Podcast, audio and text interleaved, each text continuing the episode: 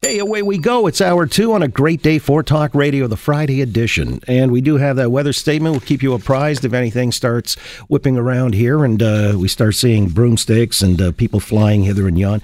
But other than that, we soldier on. We got our panel coming up shortly, topics worthy of discussion.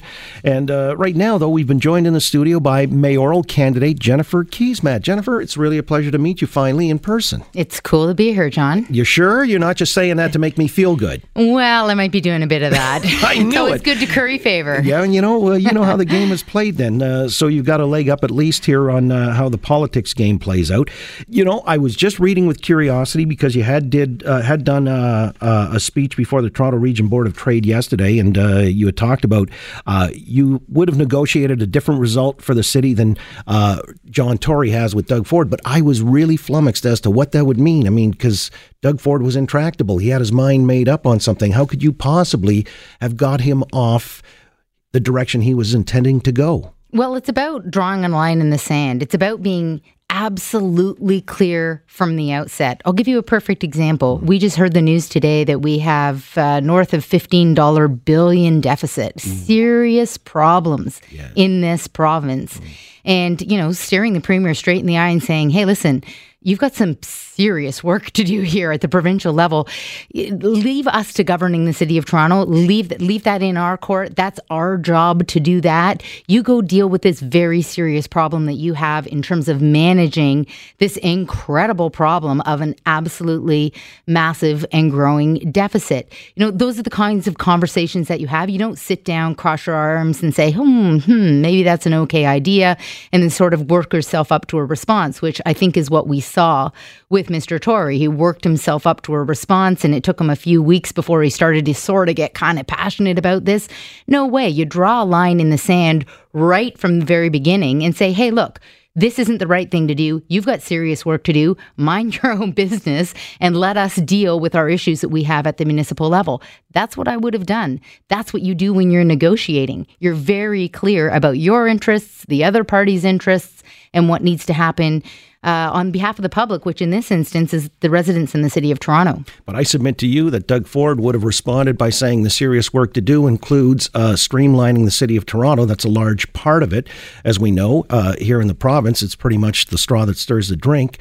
And so, uh, he felt that you know by reducing council from 47 down to 25 it would create efficiencies and that's part of the heavy lifting that you're alluding to well, I don't know. We've got information from the clerk. She's made it very clear that we're taking away politicians and we're going to add more bureaucrats. That's exactly what happened under the mega city. We got rid of politicians.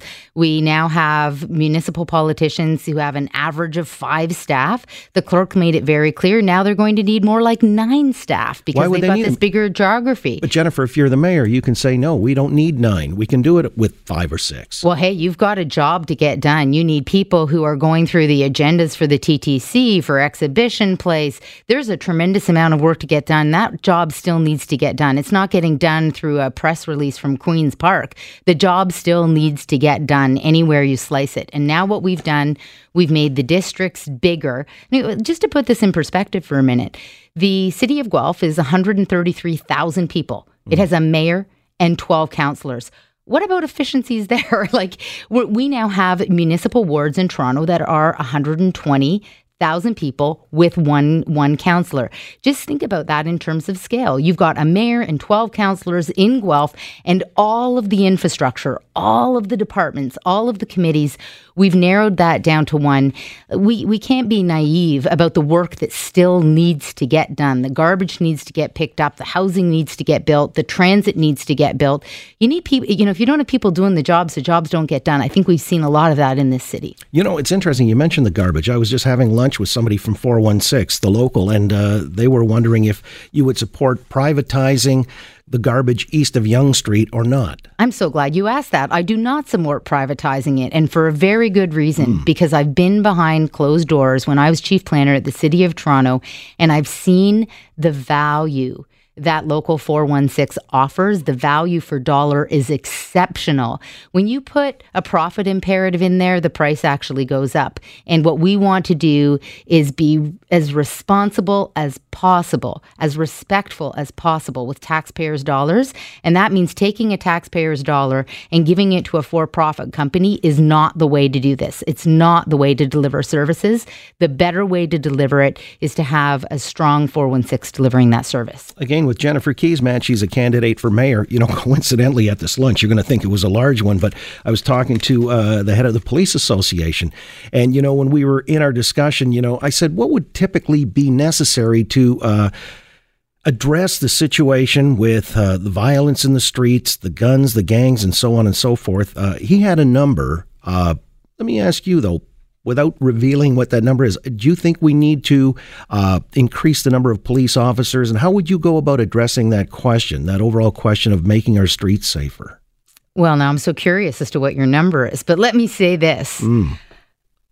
Mayor Tory reduced the amount of officers. He froze the Toronto Police Service. And now we've seen an escalation in crime. I just don't think that's what Torontonians want to see is this yo-yoing where you freeze policing, you lose officers, you have an escalation in crime, and then you turn around and say you're announcing more officers. Come on. That's not good management. It's not a good way to deliver a service. My approach is to have a plan, establish the service level.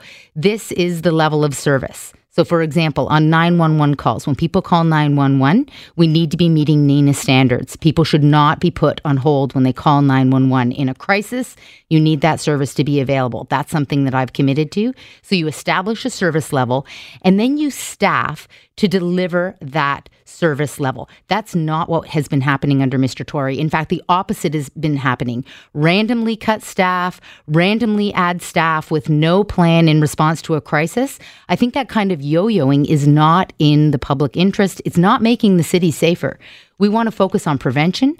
We want more officers based and working in communities, building respect with community groups, community organizations in order to deliver more preventative policing services. This is an international best practice. That's what we need to do. All right. So you would embed officers in these communities? Absolutely. That's what we need to do. Okay. We need to strengthen neighborhood based policing. That's what we need to do as a city. And we know it works. We've seen it work elsewhere, and the tiny bit that we've done it so far, it's worked when we've done it.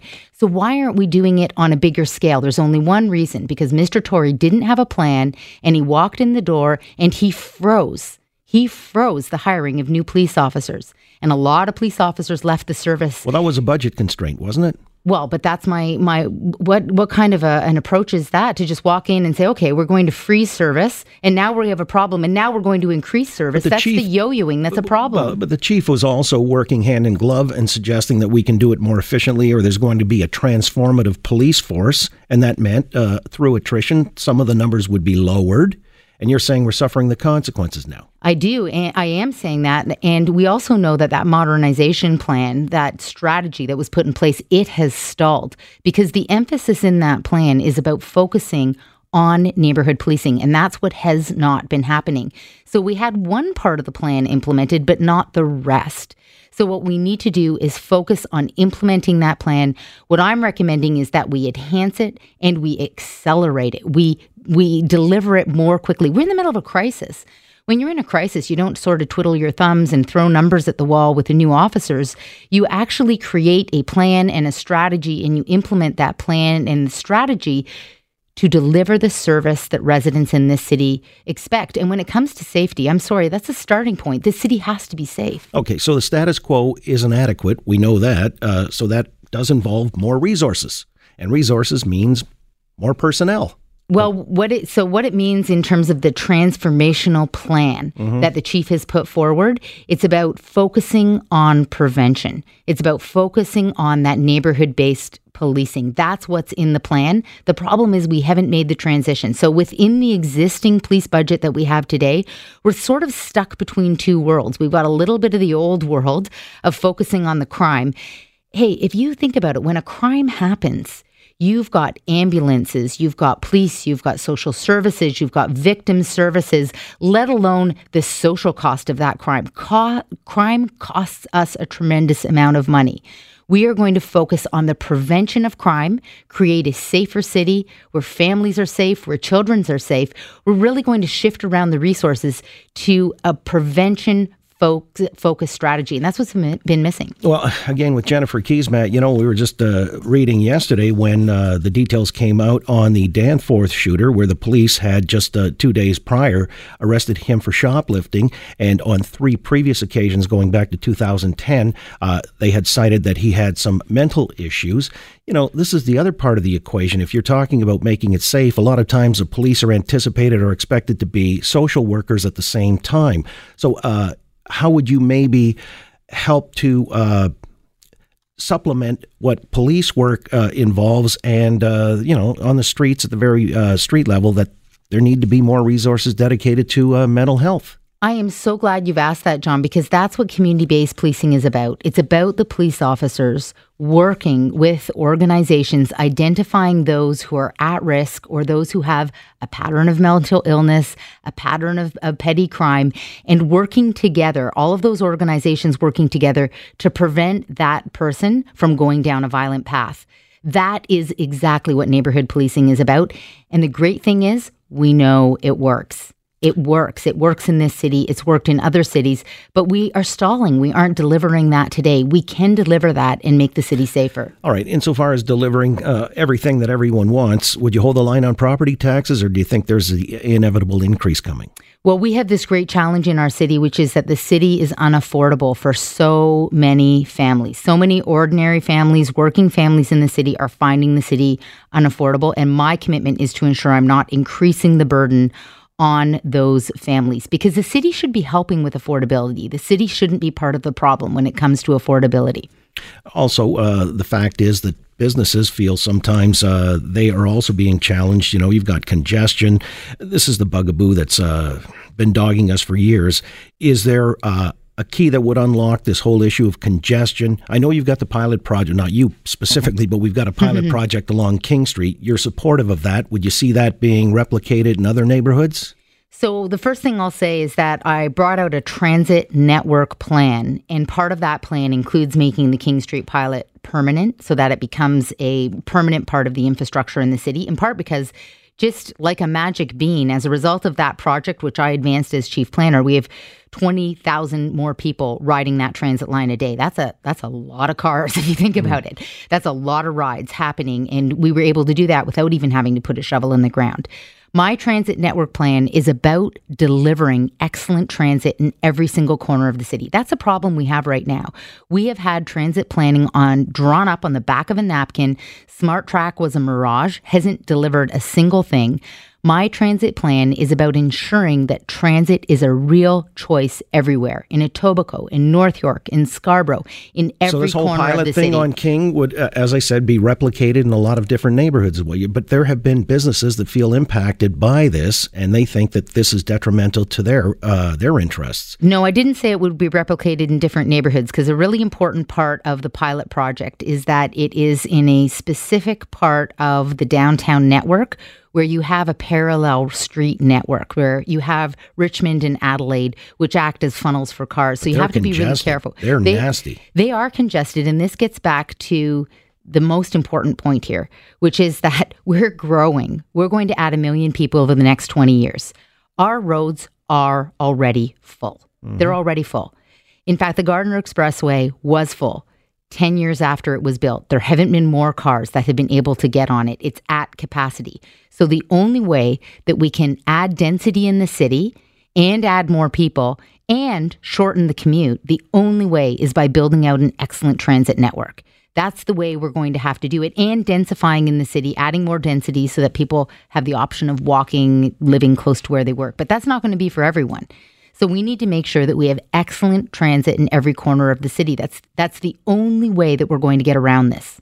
The other thing, of course, is the density that you speak of. Uh, it's caused problems too, since we don't have the infrastructure. A lot of uh, projects have been greenlit, and now we see like flooding in Union Station and so on and so forth. Uh, it seems like it's almost counterproductive. We're setting ourselves up for colossal uh, catastrophes, natural catastrophe. Hopefully, you know, the rain doesn't come too heavily here tonight, but. Uh, why, why was that allowed to happen? You were planner and, and that was on your watch, wasn't it, in large measure? Well, I completely agree with you that we are not building the infrastructure that we need to be building. And Mr. Tory voted down a plan that was all about addressing this stormwater management problem. And he voted down that plan. And we need leadership on this issue. We are getting more water in our city. And the only way we're going to be able to address that is if we build the infrastructure that recognizes this is just the beginning. More water is coming. And cities around the world are figuring this out and are building infrastructure for that water. That hasn't been happening here. We've made some very good steps. We've put in green roofs. We've built some on a smaller scale. We've built some stormwater management features. We've built some green infrastructure, but it's all being done on too small of a scale. And that's a leadership problem.